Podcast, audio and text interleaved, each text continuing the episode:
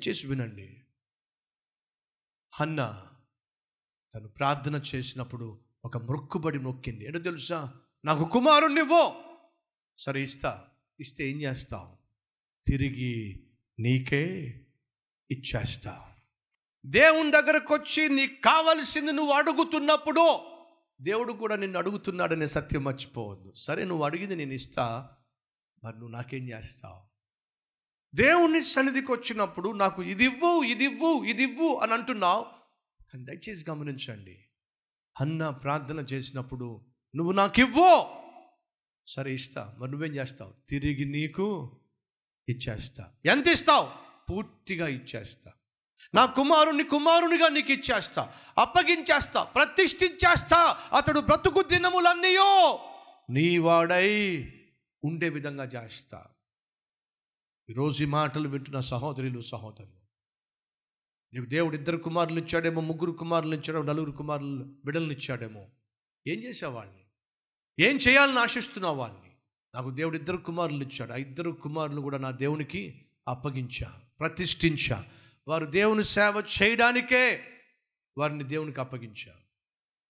వారు ఏదో కలెక్టర్లు కావాలి లేకపోతే ఐపీఎస్లు కావాలి డాక్టర్లు కావాలనే ఉద్దేశం నాకు లేదు. మరి జీవము కలిగిన దేవుణ్ణి సేవించే సేవకులు కావాలి.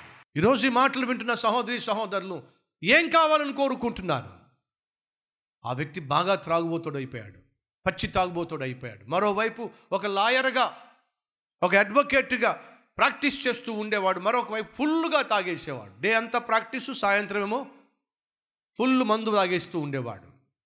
ఆ లాయర్ దగ్గరికి ఒక రోజు ఒక ఆత్మీయుడు వెళ్ళాడు తనకున్న సమస్యను గురించి చెప్పడానికి. ఆ లాయర్తో మాట్లాడుతూ మాట్లాడుతూ అన్నాడు నువ్వు ఎంత అద్భుతంగా ప్రాక్టీస్ చేస్తావు ఇంత అద్భుతంగా వాదిస్తావు.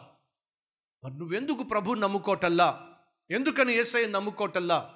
అని చెప్పినప్పుడు ఆ ఏసయ్య తాగుబోతులను ఇష్టపడ్డగా ఆ ఏసయ్య తాగుబోతులు అంటే ఇష్టం ఉండదుగా? కాబట్టి నేను ఏసఐ దగ్గరికి రాలేను.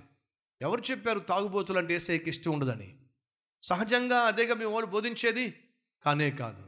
యేసుక్రీస్తు పాపాన్ని ద్వేషిస్తాడు కానీ పాపిని ప్రాణంగానే ప్రేమిస్తాడు. నువ్వు ఎంత పాపివైనా ఎంత త్రాగుబోతువైనా నిన్ను ఏసయ్య ప్రేమిస్తున్నాడు. నీ జీవితం మారాలని నువ్వు సుఖ సంతోషాలతో ఉండాలని చెప్పి ఏసయ్య ఆశపడుతున్నాడు. ఈరోజు నీ జీవితాన్ని ఎందుకు ఆ ఏసైకి అప్పగించకూడదు? ఈ విధంగా వచ్చినటువంటి ఆ క్లయింట్ లాయర్తో మాట్లాడుతూ ఉంటే తనకు తెలియకుండా నేను కళ్ళల్లోంచి కన్నీళ్ళు వచ్చినాయి. నిజంగా నాలాంటి తాగుబోతుని ఏసై ప్రేమిస్తాడా? ప్రాణంగా ప్రేమిస్తున్నాడు. నిజంగా నా జీవితాన్ని మారుస్తాడా? అద్భుతంగా మార్చేస్తాడు. ఆ రోజు ఆ వ్యక్తి అక్కడే మోకరించాడు ప్రార్థించాడు. అంతేకాదు తన జీవితాన్ని ప్రభువుకి అంకితం చేశాడు. ఆ విషయం కాస్త వచ్చి తన తండ్రితో పంచుకున్నాడు. నానా నా జీవితాన్ని ఏసయ్య మార్చేశాడు తాగుబోతుగా ఉన్న నన్ను మార్చేశాడు. అంతేకాదు ఆ ఏసయ్య నా హృదయంలో భారాన్ని పెడుతున్నాడు. ఏమిటి? ఆ ప్రభు కొరకే జీవించాలని ప్రభు సేవ చేయాలని అని తండ్రితో చెప్తున్నప్పుడు ఆ తండ్రి కళ్ళల్లోంచి కన్నీళ్ళు వస్తున్నాయి. ఎందుకు నాన్న నువ్వు ఏడుస్తున్నావు? ఇవి ఏడుపు కాదు నాన్న. మరేమిటి?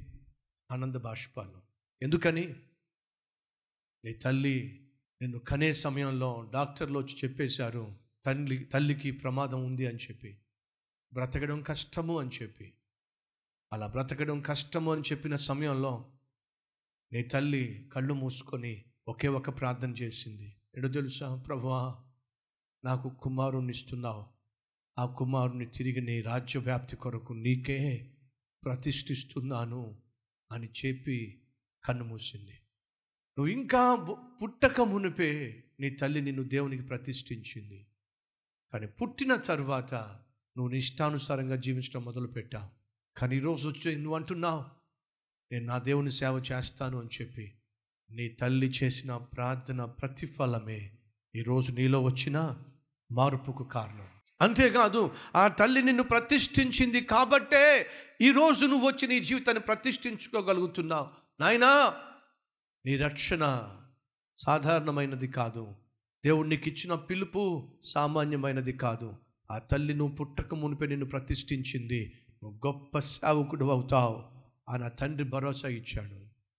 ఆ మాట విన్నటువంటి కుమారుడు మోకాల మీద పడి అయ్యా నా తల్లి గర్భములో ఉన్నప్పుడే నన్ను నీకు ప్రతిష్ఠించిందట. అలాంటి తల్లి చేసిన ప్రార్థనకు ప్రతిఫలంగా నేను జీవించాలి. ఆశపడుతున్నాను. విలువైన జీవితాన్ని నాకు ఇవ్వో అద్భుతమైన సేవ చేసే కృప నాకు ఇవ్వో నా తల్లి నన్ను నీకు ప్రతిష్ఠించింది. నా జీవితాంతం వరకు ప్రతిష్ఠించబడిన వాడిగా నేను జీవించాలని ఆశపడుతున్నాను. తను తను అప్పగించుకున్నాడు. దేవుడు అతన్ని బహు బలముగా బలపరిచాడు. వాక్యపు లోతుల్లోకి తీసుకుని వెళ్ళాడు. అద్భుతమైన బాధకుండి చేశాడు. అంతేకాదండి ఈరోజు ఇక్కడ ఉన్నటువంటి బైబుల్ పేరేంటో తెలుసా? The Scofield study Bible. ఈ బైబుల్ రాసింది ఆ కుర్రవాడే. ఏం పేరు? స్కోఫీల్డ్.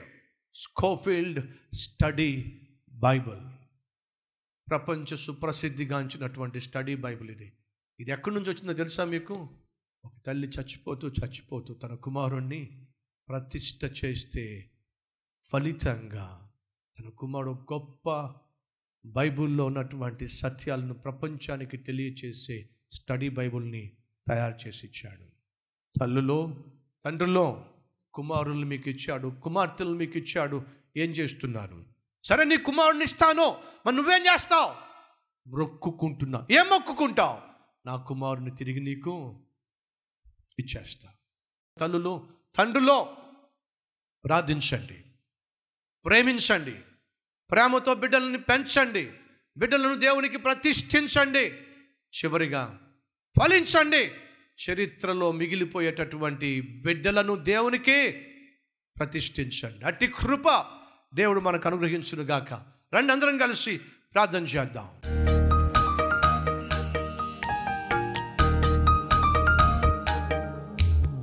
పరిశుద్ధుడమైన తండ్రి బహుసూటిగా స్పష్టంగా మాతో మాట్లాడాం. అన్న కుమారుడు సమయాలు అంత గొప్పవాడు కావడానికి దాని వెనుక ఉన్న తల్లి యొక్క హృదయం ఏమిటో మేము చూస్తున్నాం. ఆమె ప్రార్థించింది. తల్లిగా ప్రేమించింది. తల్లిగా పెంచింది. తల్లిగా ప్రతిష్ఠించింది. తల్లిగా ఫలించింది. అటు కృప మా అందరికీ దయచేయమని. యేసుక్రీస్తు నామం పేరట వేడుకుంటున్నాం తండ్రి. అమెన్